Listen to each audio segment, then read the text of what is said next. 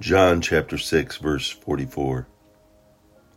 No one can come to me unless the Father who sent me draws him, and I will raise him up at the last day. This is Jesus talking to the religious leaders around him. And they were grumbling because they could not accept Jesus' claim of divinity.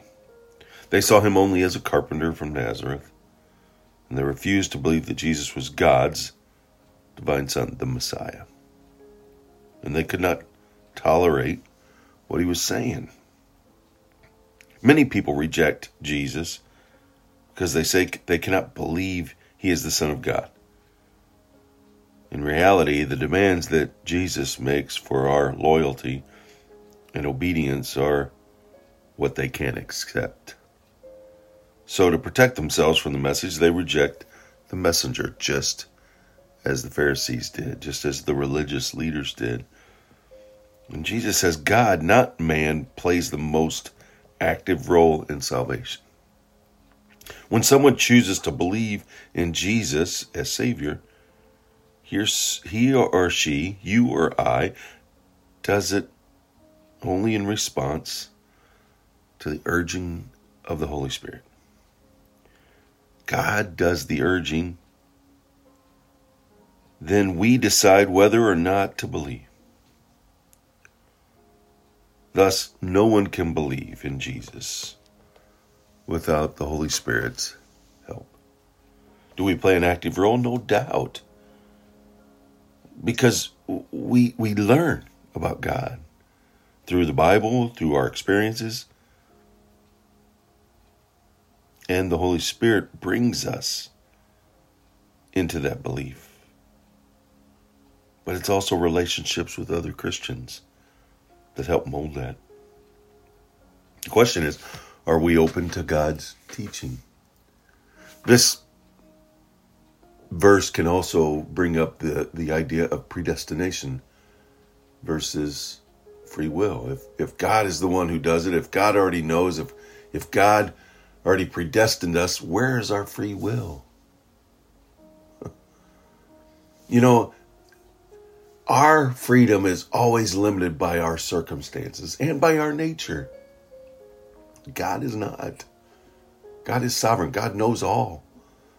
So, because there is no limit to God by time and by space, then he looks at the whole time frame in an instant Sure, he would know when he created us whether we're going to accept. But the responsibility and and and the um, love that we have for him is a choice that we have. But it is limited by our circumstances and by the nature. For instance, we are limited in our freedom, right, to fly because we are not by nature birds. And we are subject to the laws such as gravity and aerodynamics. And we as parents, it, it, I use this example often, and I used it yesterday when talking with a brother, a young man who was asking, and we disciple, and, and we was asking about sovereignty of God and how do you explain, you know, the idea that I have a choice or I have a free will. God doesn't want to make robots. And God gives us a choice, but because He's God, He knows what we'll choose.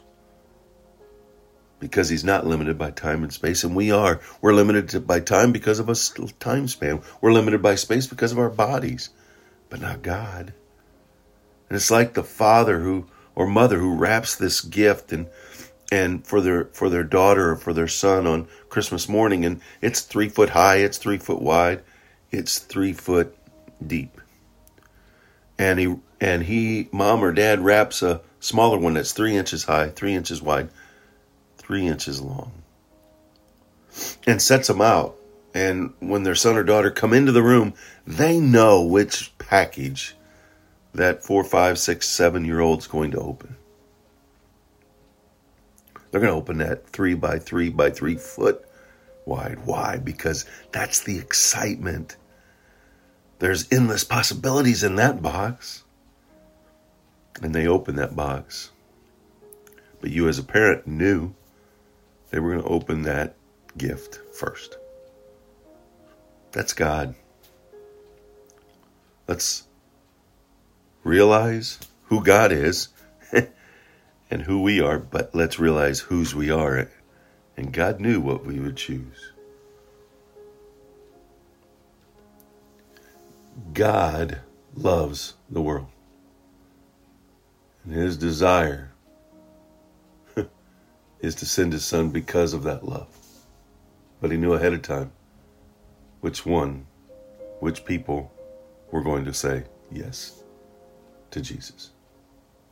We're responsible for our decisions related to the salvation in the Bible. God repeatedly calls on us to exercise our free will or our will and trust in Christ for salvation. And we should pursue obedience to those commands, regardless of how well we do or don't understand predestination. He did it. Let's do it.